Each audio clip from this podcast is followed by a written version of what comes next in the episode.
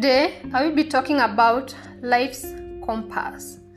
Thank you for joining me. We use a compass to give us direction and orientation. A compass helps us to know where we are and where we are headed to. In life, we need to know where we are and where we are headed to because if we do not, we will wander in this life with no direction. We need to know where we came from. We need to know whose we are. We need a life compass. We need a resting place. We need a firm foundation that is not washed away by the storms of life. In life, we need God. God is our resting place. He is our firm foundation. He is our source. He is the one who shows us the way we should go. God and His Word is our compass in this life. When we are resting in God, we are assured that we are in the right place. When we are resting in God, we know where we are. We know the direction. We know which turn to take. God's Word is our roadmap in this world.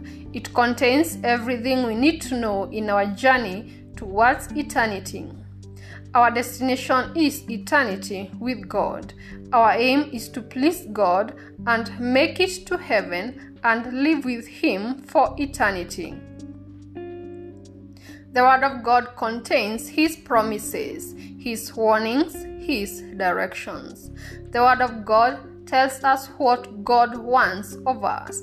He tells us how to live with each other. He tells us how to have a relationship with Him. His Word has life, it is the living Word of God.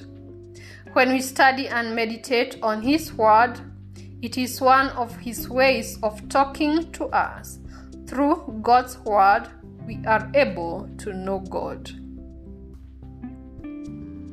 Our compass is God the Father, the Son, and the Holy Spirit. God's Word is breathed and inspired by Him. That means when we are in His Word, we are able to know the heart of God. We are able to know the character of God. Knowing then the attributes of God, we can use that to guide us in this journey of life. Anything that contradicts His word or character is not from Him. When we know the truth, the truth sets us free.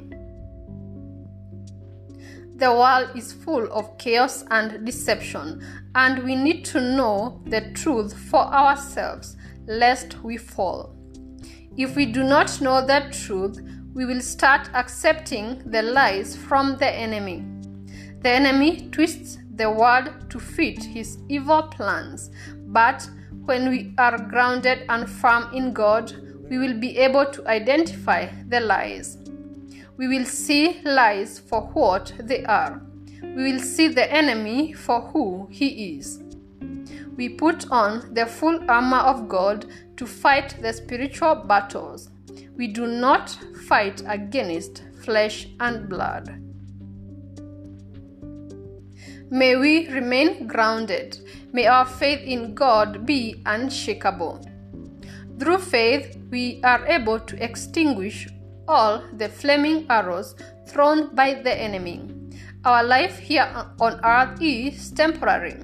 We have an eternal home where we will live after life here on earth is done.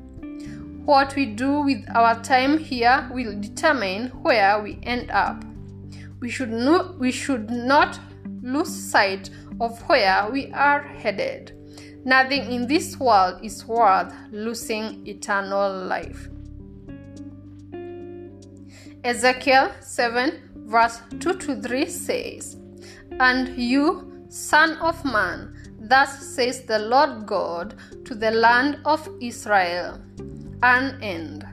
The end is coming on the four corners of the land.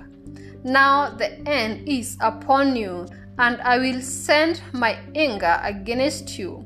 I will judge you according to your ways, and bring all your abominations upon you. We serve a jealous God. He will not give his glory to another. God should be first in our lives. He should be our everything. When everything else is, go- is gone, God remains. God is who He says He is. He does what He says He will do. His word will come to pass. May we rest in God. Be blessed.